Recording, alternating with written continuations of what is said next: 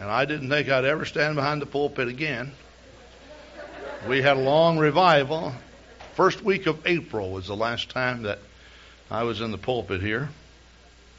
But I will say this since that time, I have been enabled by God to see some very wonderful people born into the kingdom.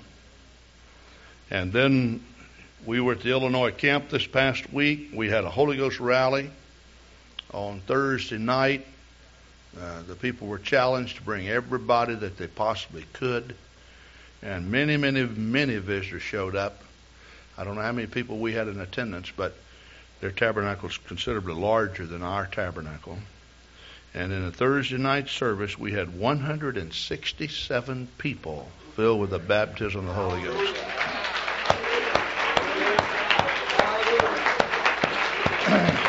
Isn't that great? Praise God. So since since April, I have been service in services, to basically two months. I've been in services in which about 240 people have received the baptism of the Holy Ghost. Now, this, if this will not boost your faith, nothing will. Praise God. Oh, hallelujah. Take your Bibles and turn to John 10.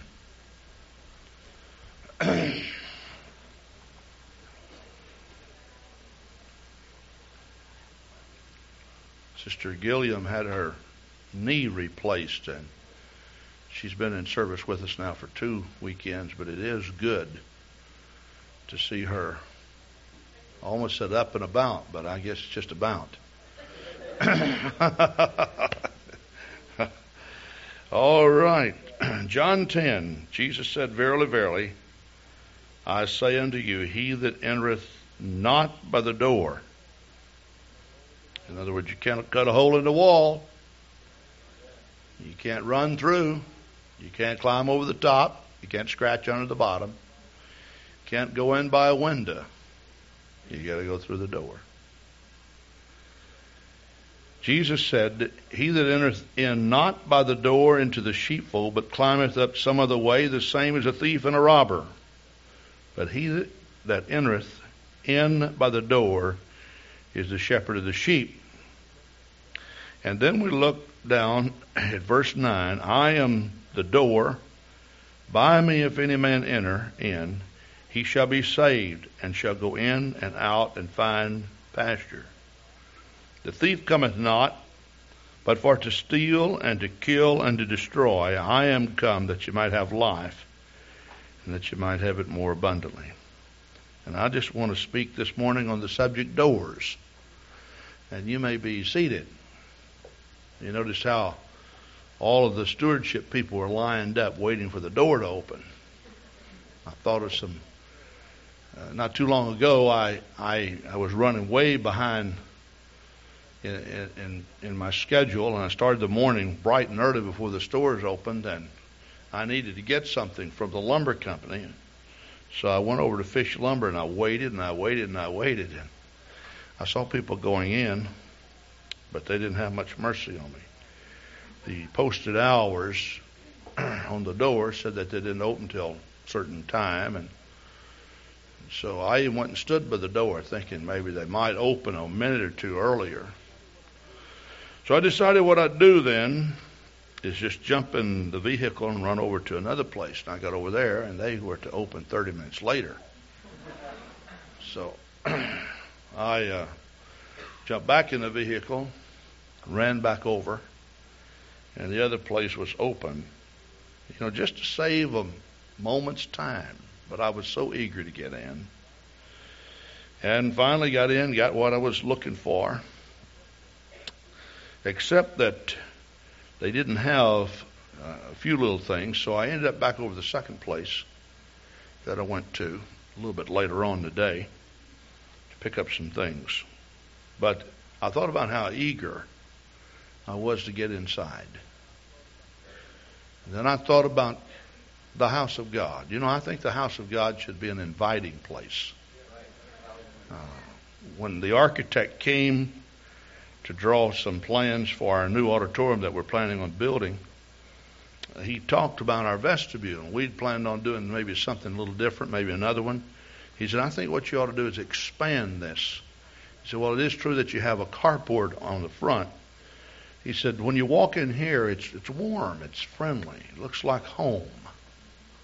You know, it's not cathedral ceilings and and a lot of marble and such, but it's just warm and friendly. It looks like home. He said, uh, I think to me that that is such an appealing thing.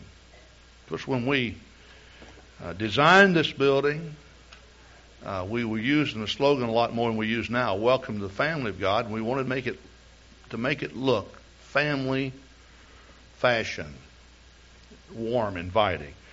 So when Sister Grant and I, along with a few other people, maybe I should say a committee, uh, when we started picking out pictures and things, we got uh, human interest type pictures, things that just occur in everyday life, but things that you're interested in. To give it that warm, inviting feeling. Now, sometimes it's a little bit too inviting. Some people just go out there and sit there in service on the sofa.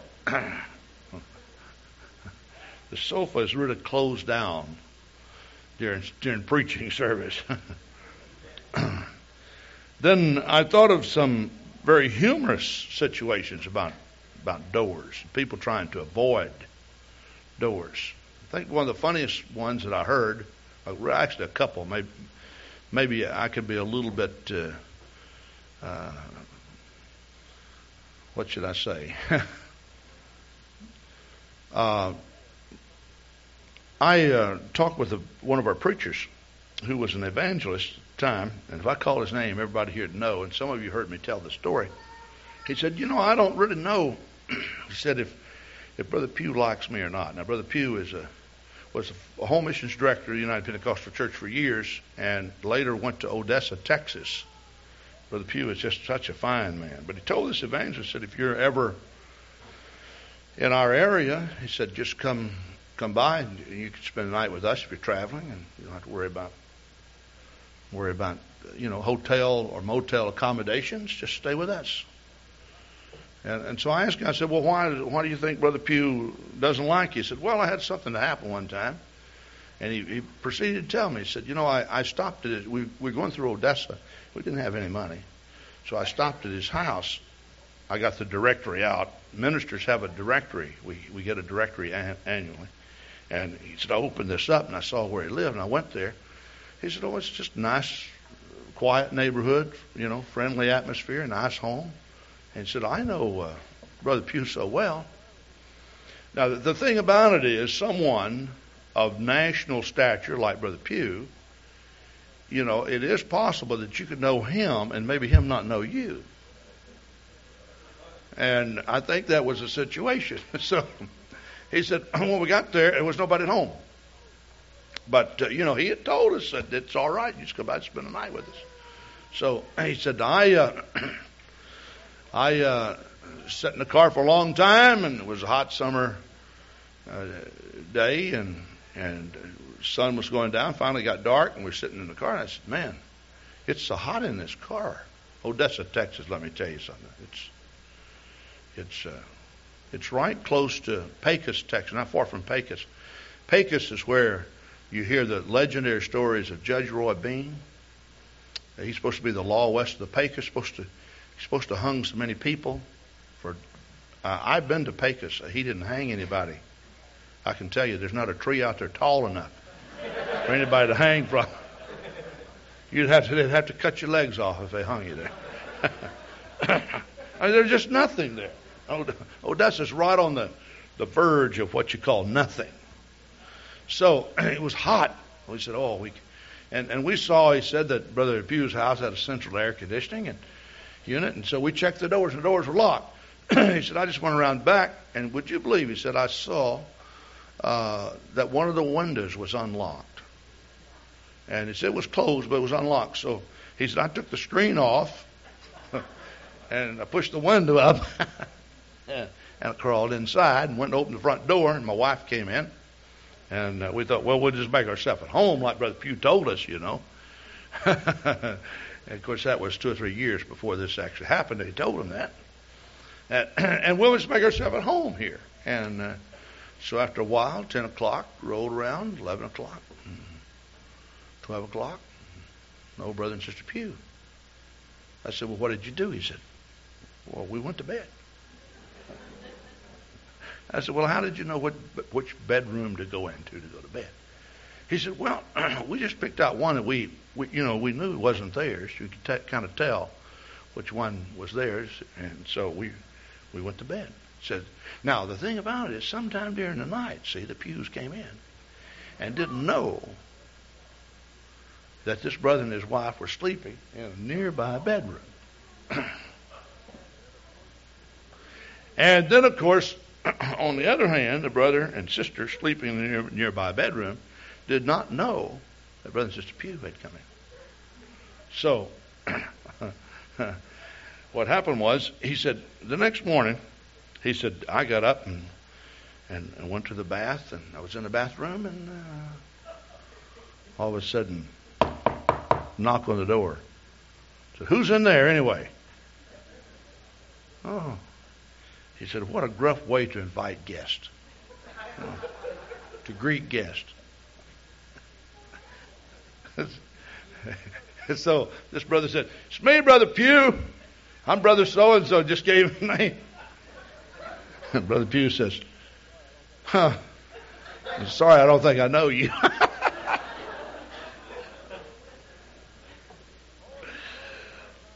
said, Oh, you told me one time, you know, to come by. And he said, What are you, how'd you get in my house? He said, Oh, we've been here all night. He said, All night?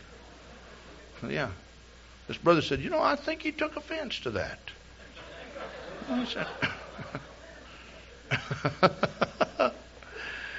you know, that's usually what happens when you crawl in somebody's window. but he told me, he said, you know, really, he said he he, acted very indifferent and cold. You know, I don't, he wasn't. He's, I always thought he was a real friendly man. Just crawl in somebody's window, make yourself home. That's what Jesus is saying. Jesus said, there's a prescribed way in which you visit my house. You don't just show up when you want to show up. You don't climb in where you want to climb in. You know, you just don't come in here and make yourself at home. We want you to be feel at home, and we want this to be an inviting place, but you come in like everybody else. You know, another funny story I heard about doors was uh, we had a, a man in our church several years ago by the name of John Larson. How many of you remember John? Big, tall John. He's just fine guy, kind of a laid back guy from Rhinelander, Wisconsin, at least from that uh, area up there. And he just, he was so accommodating, just so friendly, and he'd help anyone. And we got a girl in our church, and this girl had been on drugs, and needless to say, you know, she just, she had some problems. And of course, being that uh, she didn't have good transportation and such, and not a lot of money, she she moved a lot. You know, she might move a couple of times a month. I remember when she enrolled her her child into public school. I remember the principal calling me and said, "Is this lady a member of your church?" I said, "Well, she attends." I didn't know what the deal was, you know. And you you have to be careful, you know, when you. I, I, oh yes, I know her well. And he said, "How well do you know her?" And I said, "Well, pretty good." He said, "Where does she live?" I said, "I don't have any idea." I said, "Well, she wrote on the reference. I mean, not reference, but for information, emergency information address that she just put heaven."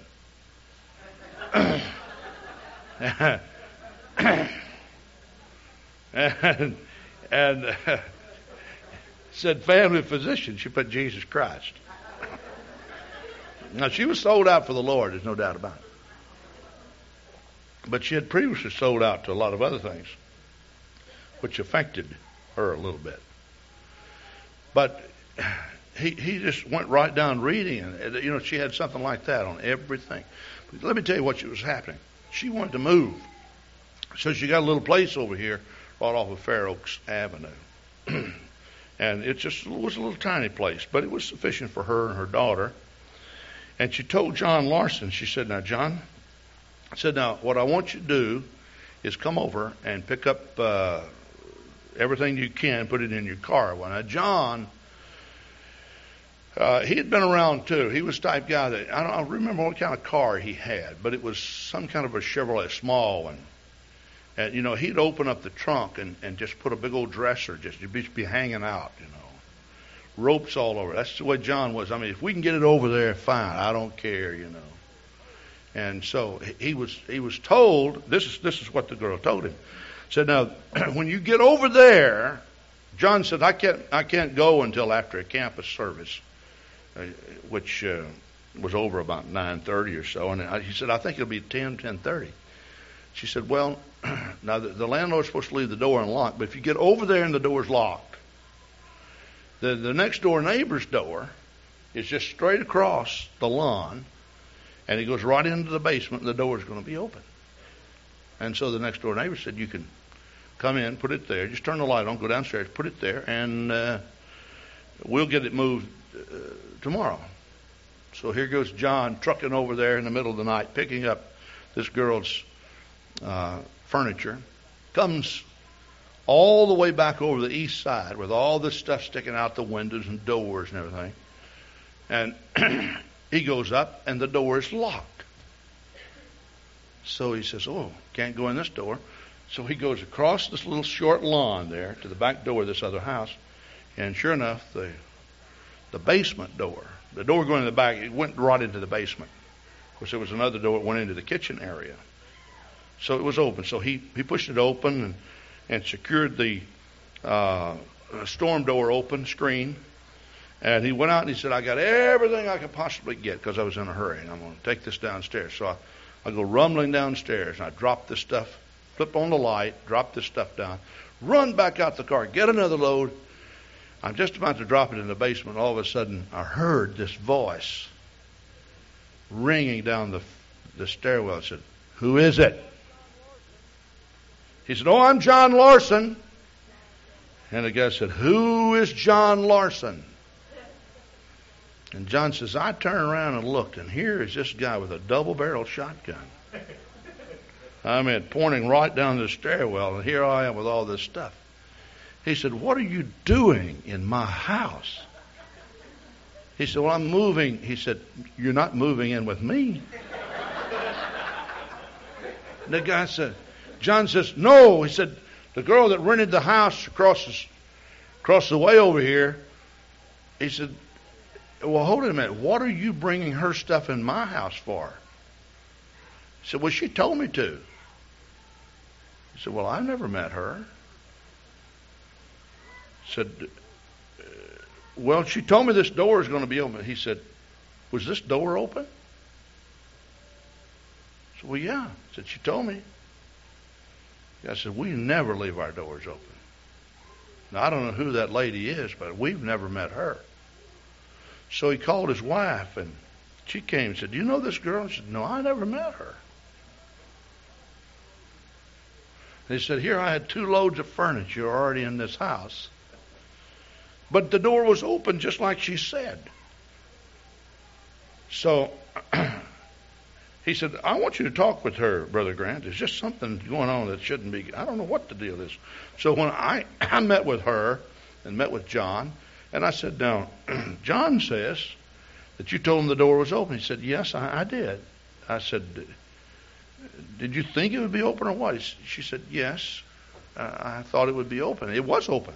Brother Grant, it was. And I said, But the guy said he never met you. Have you met him before? She said, Well, I thought for sure I had. I said, no, wait a minute. You can't be so vague on this. I mean, here, here's a guy that just almost sent John Larson to jail, you know. Actually, he could have sent him past the jail, you know. he had a double barrel shotgun.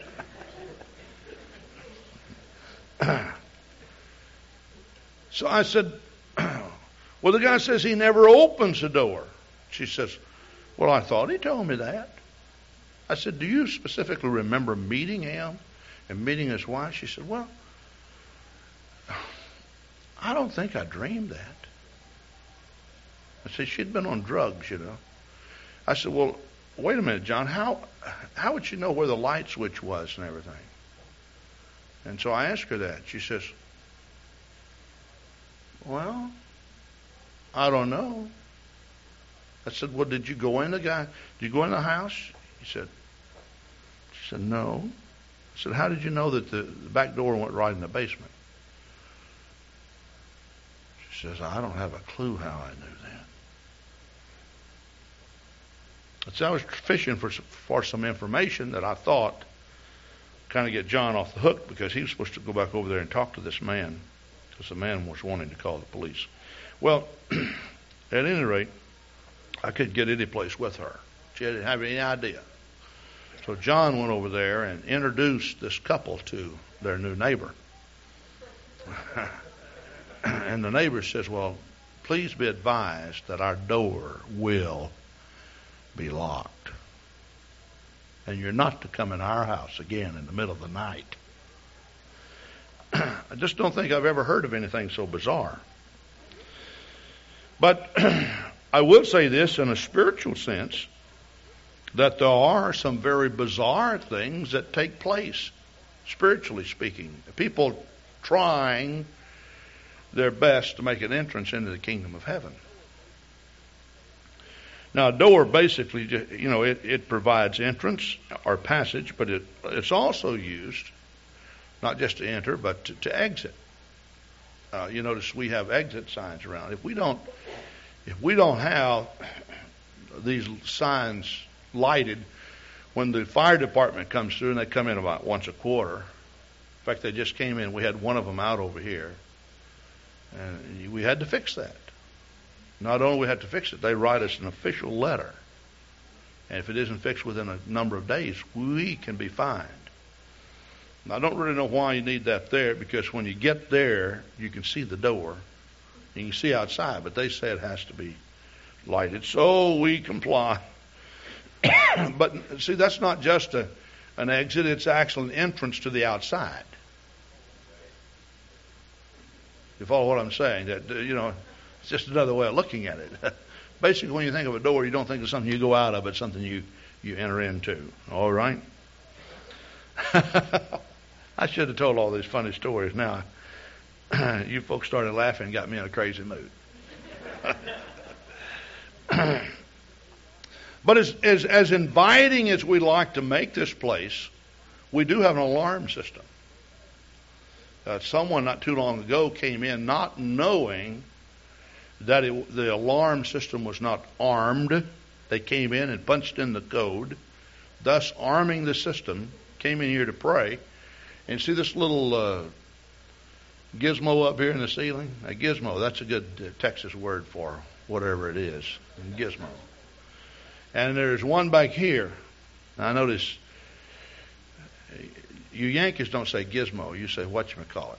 But the whatchamacallit and the gizmo. there's a little red light on that. See, is the red light on? You, you can't see it, okay? Now, if you move around much, the red light will come on. That means it detects you.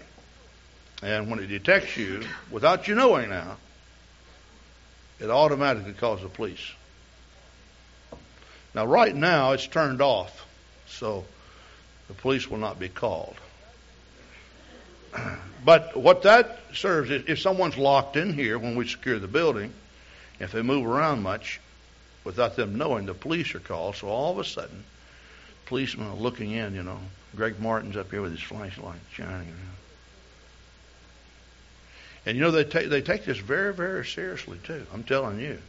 We've had some people that set it off, and the policeman would hold them until I came and, and, and vouch. You know, these are dyed in the wood, wool supporting members of Calvary Gospel Church. Now, a few people, you know, I, I didn't want to vouch for them. I wanted to pay their tithe, pay, a, pay, a, pay their dues before I vouched it. Remember? That was just a joke. Seriously, it was. I didn't really mean that. but, but I'm telling you, we've had a couple of ladies to set it off, and, and when, when I got here, they were just shaking like a leaf. So they won't let me go. I said, Oh, I know they won't let you go. And I remember one time that the, the police blocked up here, and and they really thought there was an intruder uh, because someone had attempted, someone had pried a window open on this side over here, a, a few days. They and when they came in that night, they had guns, and they had those guns drawn. I said, "Look." In other words, you go in here when it's proper. You go in here when you're invited. You go in here when the door's open. And when the door is not open, you just don't go in. That's just that's how serious they are. So it's inviting, you know. It's it almost seems like a double standard. You fix it all up saying everybody's welcome. And then all of a sudden it's locked up and a police gun is drawn and said, You stay out, buddy. You know, I, I thought so much about the kingdom of God. and I, I, thought about men trying to get into the kingdom of God. I, th- I think one of the big problems that, that we see is that that everybody has their own idea as to how they want to be saved. You know, we're talking about being saved. And, and, and some people have this, you know, and some have this. In other words, some want to go through the window. And some would like to slip in when everybody else is, is in, maybe stay for a while. Jesus gives a parable about a man attending the wedding feast, which is an equivalent story without a wedding garment on. It's just a way, another way of putting it. And today, you know, there's a lot of emphasis placed on doors. Years gone by, I, you know, I've been involved in in uh, construction of homes.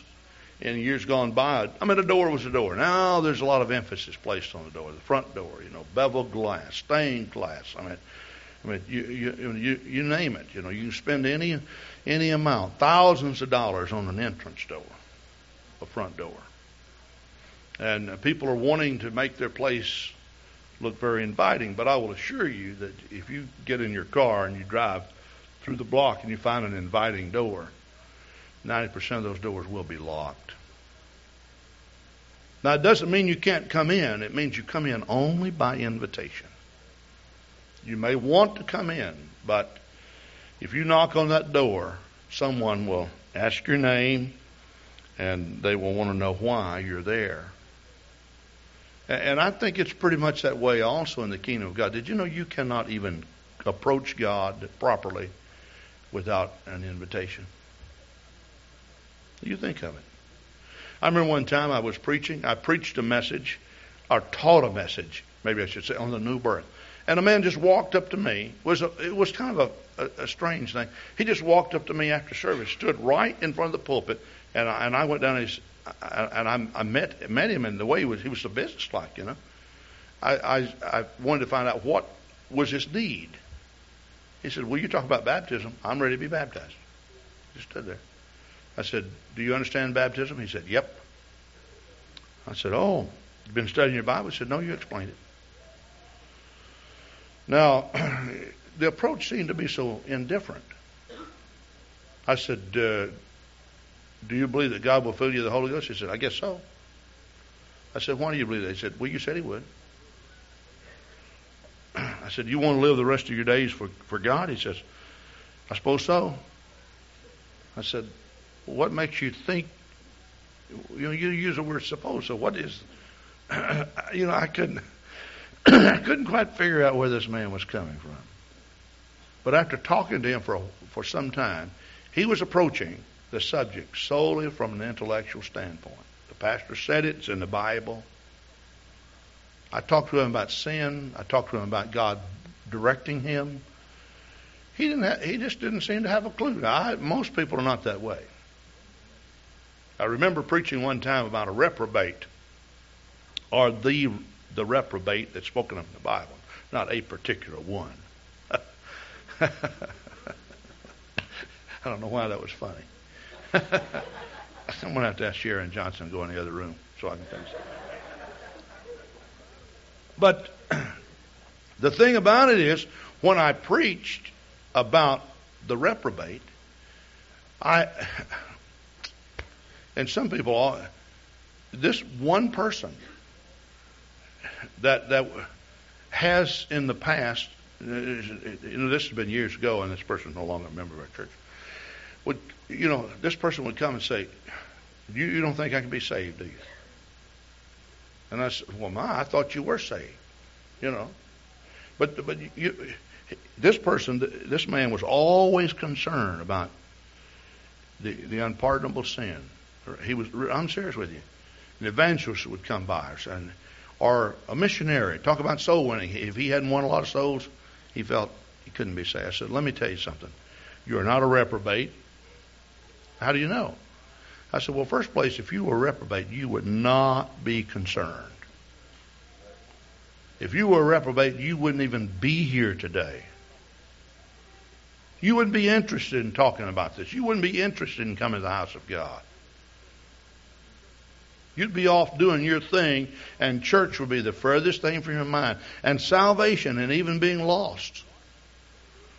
Because when, when darkness, spiritual darkness sets in, you have an aversion to church attendance, an aversion to faith.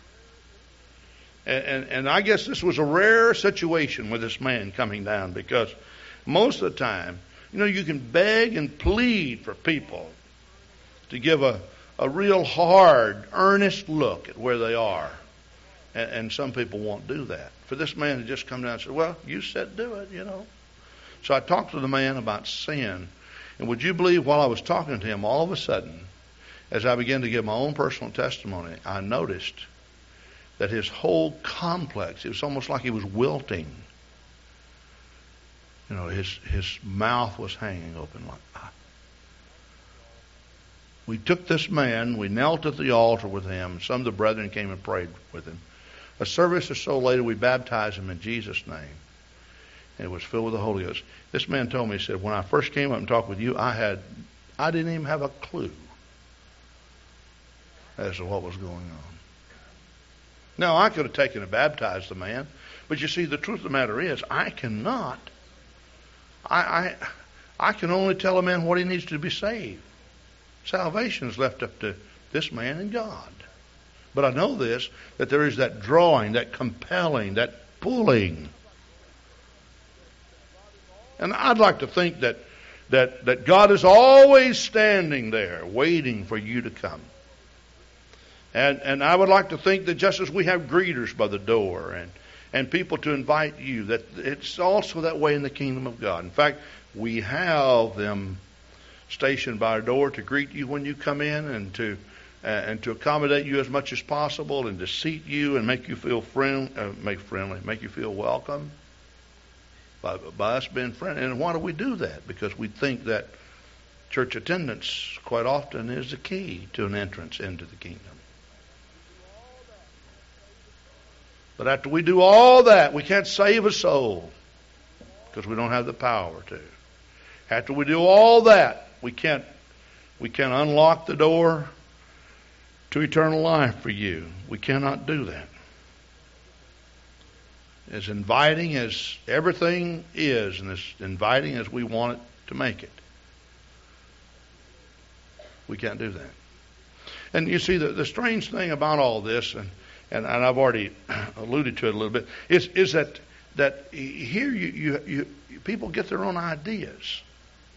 Uh, you know, you, you think when you drive up and down the road, you think of all the different doors you see.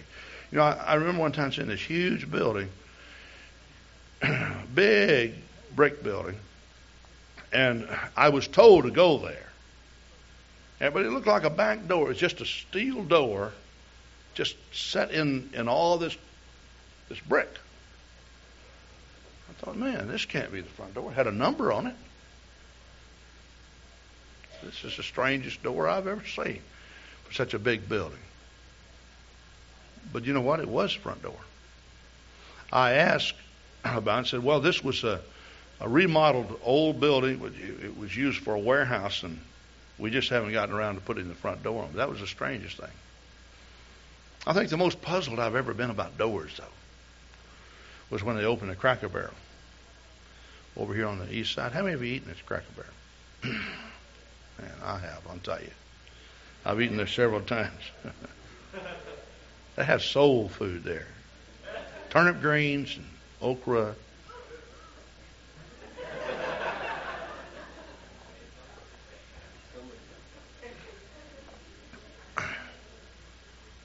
Elise, now I know your problem. I've always known there was something missing. It's in your diet. no, You know what? the most confusing, really. Uh, Cracker Barrel opened, and, and Roy and Lois said, uh, "You got to go to Cracker Barrel." I said, "Oh, that's fine. All right." So we went over there, and there was four hours and forty-five minute wait. Not really, but it was a long wait.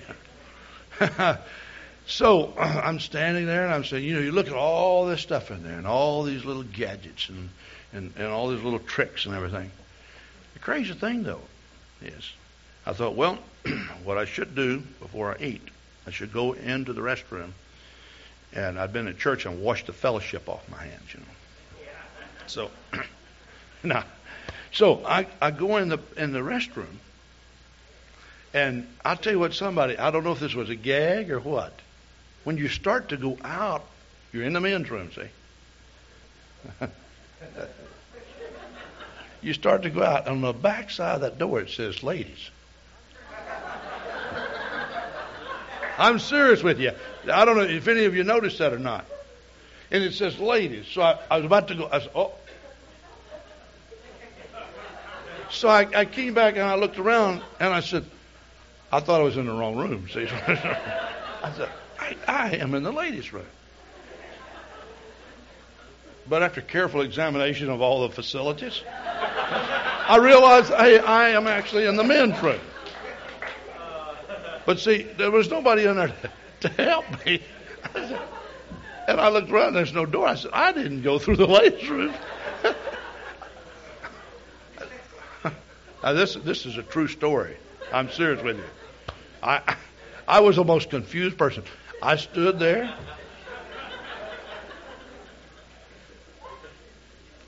I looked at that. I said, "What is going on?" I just, I'm serious. I said, "I have never." So, I went back and I searched for for a door. I said, "There's, there's only one door out of here." Now, why would they do that? so, I get up there and I I push that door slightly and I look, and I saw it just goes right out in the in the restaurant. Now, I don't know why they did that, but I know one thing. They confused this preacher. I mean, I was thoroughly confused. Now, I don't know if any of you, if it was that way or not. I, I told Sister Grant to go in the ladies' room and see if it said men on the back. I almost fainted. I'm serious with you. if you if you'd have checked my pulse at that time, I barely was alive. I just never had anything scare me so. Now, the thing about it is, you know, you have to be careful nowadays.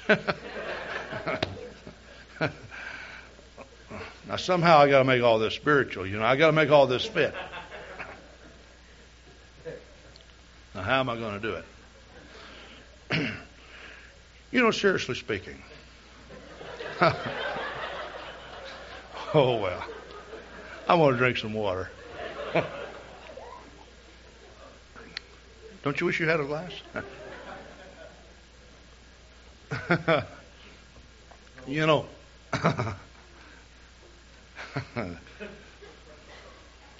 don't forget this message, okay? You know, the thing about it is, there are a lot of doctrines in the world that really are confusing. Now, if you don't know anything about scriptural principles or you don't know the principles of life, some of them are very inviting and uh, quite sensible. But but I am I'm amazed at how confusing some of these can be. I remember one time I met with a group of ministers and, and we were on a panel. I happened to be one minister of about ten on a panel. And when the question was asked, what what does it take to be saved? What do you have to do to be saved? I, out of the ten, I think there was only one or two preachers there, myself included, that that had an answer to the people who asked the question is what do you have to do to be saved. I was I was amazed.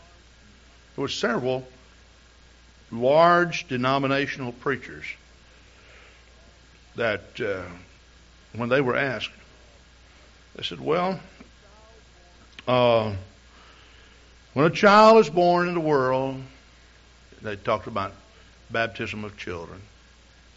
Then they talk about confirmation.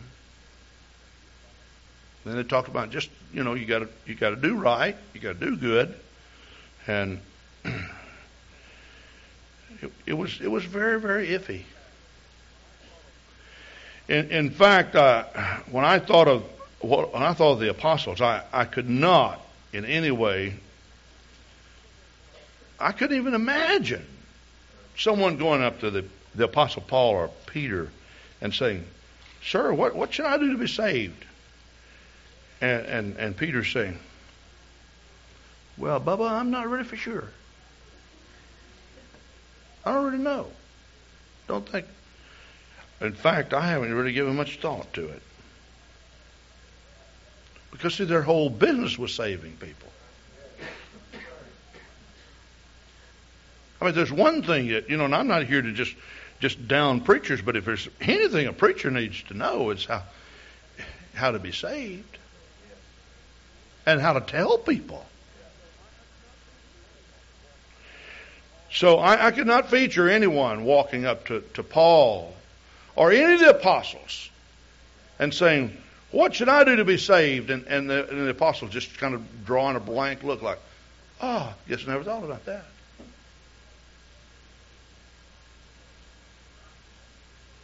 I guess I just never thought about it. See, see, one of the ministers on the panel said, Well, I guess maybe I should give more thought to, to really what, you know, in other words, somebody might ask me that question again one of these days. Now, you didn't say that part, but can you, I, I mean, I, I just don't, I can't believe that. Now, in Matthew 16, Peter received a revelation of who Jesus was. When Jesus came into the coast of Caesarea Philippi, he asked his disciples, saying, whom do men say that I, the Son of Man, am? They said, Some say that thou art John the Baptist, some Elias, and others Jeremias, or one of the prophets. He said unto them, But whom say ye that I am? And Simon Peter answered and said, Thou art the Christ, the Son of the living God. And Jesus answered and said unto him, Blessed art thou, Simon Barjona, for flesh and blood hath not revealed it unto thee, but my Father which is in heaven. And I say also unto thee that thou art Peter, and upon this rock I will build my church, and the gates of hell shall not prevail against it. And I will give unto thee the keys to the kingdom. In other words, what he's saying is that, Peter, because you had a revelation of who Jesus Christ is, and this revelation, this revelation will be the basic foundation upon which the church will be built. In other words, if you're going to go into heaven, you've got to you've got to knock on the Jesus door. You don't look for any other door. It's got to be the Jesus door. Because Jesus is there behind that door waiting for you. Now, this is just a way that is put in the Scripture. We know that, that, that many examples and, and types of the Scripture can be, be given in an entirely different way. We believe that Jesus goes out and meets the person and, and greets the person, but in this sense, in which this is this example is given. He is the door. He's standing behind the door. The door is labeled Jesus. And you need to have a revelation of who is standing behind that door. See, John 8 24, except ye believe that I am He, ye shall die in your sins. John 8 27, they understood not that He spake to them concerning the Father. See, Jesus Christ was, was more than just a mere man. He was the Savior, the God that created the world, that came robed in human flesh to came to come to this earth to save man. Peter had that revelation. And, and, and Jesus said, I'm, I'm going to give to you, Peter, the keys to the kingdom. And, and in other words, you will be responsible basically for, for making an entrance, for opening, opening the door And that's exactly what happened at the birth of the church in, in Acts, the second chapter. Isn't that what happened? Peter stood up. It was not by accident that Peter was chosen to preach on the day of Pentecost when the church was first established or when the Lord sent back the Holy Spirit, the Holy Ghost. It was not by accident this man stood and preached. He had the revelation. He was given the keys. So in Acts, the second chapter, if you would be so kind as to turn there with me, uh, he is preaching Jesus Christ to them. 120 people have been filled with the Holy Ghost in the upper room. I remember years ago when, you know, we, would pray a few people through, and oh, it was so great. And I'm not trying to take away anything from the past. I have such precious memories of the past. But I, I was, I just always wanted to be in a service in which, you know, we we would duplicate the upper room, the, you know, Pentecost. And uh, Thursday night this past week, 167 people. That's 47 more people filled with the Holy Ghost in one service than what was filled in the upper room. But let me tell you something. When Billy Cole stood and preached, he was preaching the same thing that Peter preached on the day of Pentecost. Had the same keys in his hand. Approached the same. There was a heaviness in their hearts. There was something there that says, I want to be saved. I want to know Jesus. I want to go beyond the door. I want to find him. I want to I want to go to heaven someday. I want to live in the presence of God forever. They were pricked in their hearts, and they said unto Peter and the rest of the apostles, Men and brethren, what shall we do?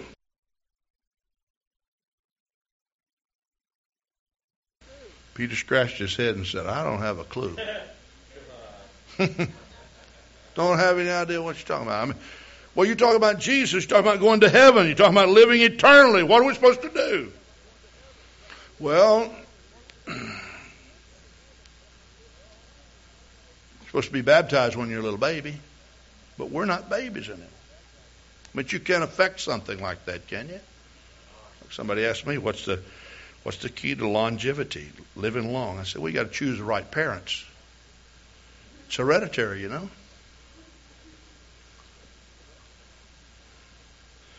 But you see, you can't do anything about it when you're a grown man what your parents did. Can you? Supposed to be confirmed when you're 12, but we're way past 12. Nobody baptized us, and we're way past 12.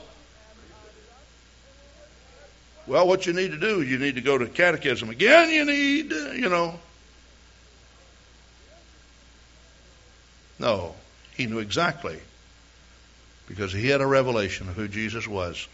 Listen to what he said. Listen to me carefully. Then Peter said unto them, Repent. That's key number one. Repent. Be baptized, every one of you, in the name of Jesus Christ for remission of sins. That's key number two. You notice keys he had, not just a key. And ye shall receive the gift of the Holy Ghost. Key number three. And those keys unlock the door to eternal life for everybody. Notice, notice what happens, verse 39. For the promise is unto you and to your children, to all that are far off, even as many as the Lord our God shall call. All the way down to June 18, 1995, in Madison, Wisconsin. If you want to be saved, you got to go through the door. How do I get through the door? The, the keys must unlock the door. If you want to be saved today, basically, you need to repent. Repentance is not a long, drawn out thing unless you make it that. Somebody asked me just recently, how come some people have to repent a long time and some people they just simply say, God, I'm sorry, and they get on with their, their business. Because some people, when they say, I'm sorry, they really are not. They hang on for a long time. The reason why that repentance is so difficult for some people is because they don't die so easy. You know that? They hang on. They struggle. But for some reason, we think the greater the struggle, the greater the repentance is. In other words, the more valid. That's not true. You don't have any scripture for that. There are some people that can just know in their heart it's wrong, and they know what it needs they have to do to be saved. They feel the tugging of God inside, and they just simply say, "God, forgive me." They just lump them all together and throw them at the cross and say, "Here they are, Lord. I'm a sinner. I'm lost. I'm undone. I need salvation." Others, you know, they like to pick them out one at a time. So you remember that little lie I told Lord back when I was, you know, they go down. Listen, I could never have done that. I'd still be repenting. Now, that doesn't mean I don't repent now, but I'm saying I would never have approached the pl- place in which I would have, could be born again. I mean, man, when I was a little kid, I got three whippings a day. Somebody asked about all these grandsons that I have running around here. I said, well, you got to look at Vern Washburn, and Irv Manley, and John Grant. Two of them are good, but I'll tell you, I was a mean little kid. You know, you just have to lump all those things together. And, and you know, some people are that way in, in life, though. You know, you just, hey,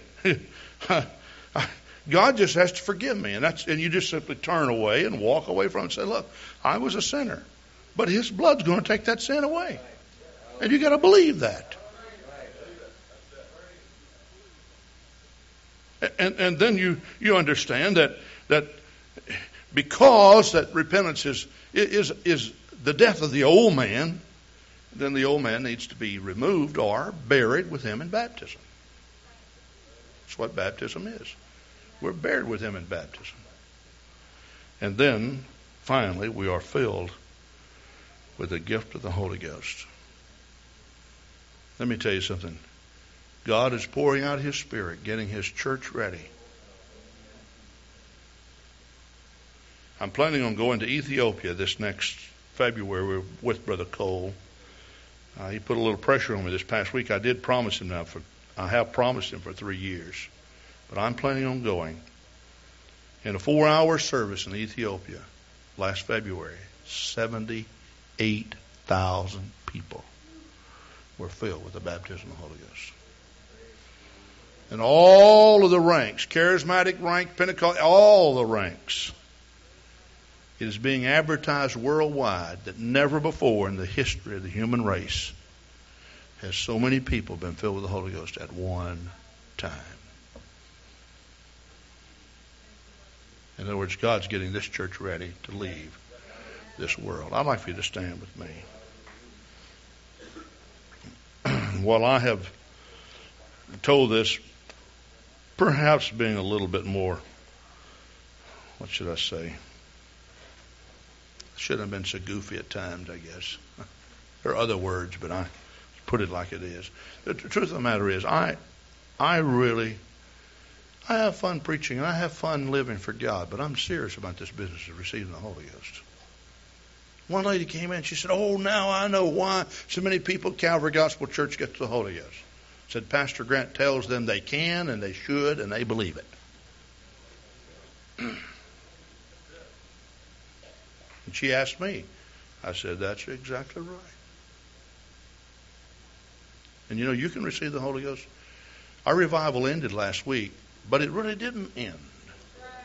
Because God has not stopped pouring out the Holy Ghost. And if you're here today without the Holy Ghost, you can receive the Holy Ghost. You can be rapture ready before you leave this place. You can repent of your sins. You can be baptized in Jesus' name. And you can be filled with the gift of the Holy Ghost.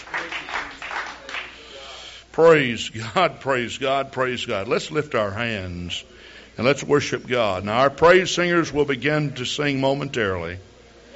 I want to give you an invitation now to come and give your heart to God. Oh, hallelujah. Blessed be the name of the Lord. Blessed be the name of the Lord. Blessed be the name of the Lord. Blessed be the name of the Lord. Oh, thank you, God.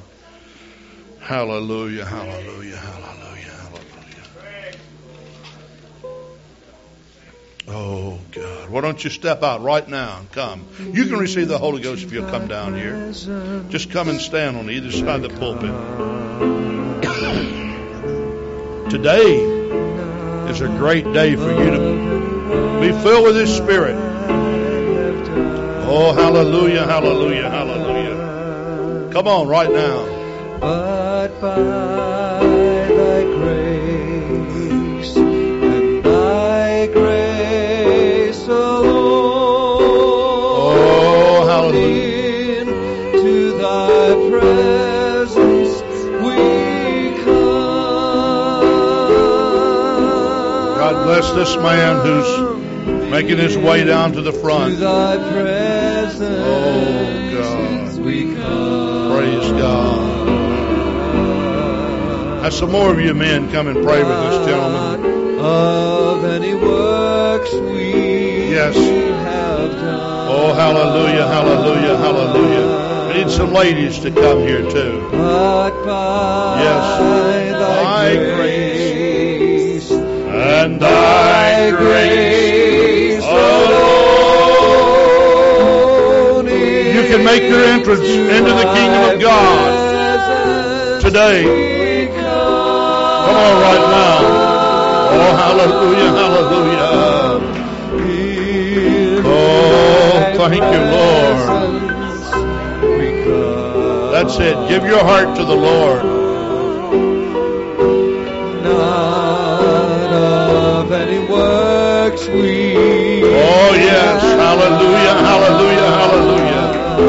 Jesus is alive and Jesus is real. And Jesus is filling with the Holy Ghost. And He will fill you with the Holy Ghost. Oh.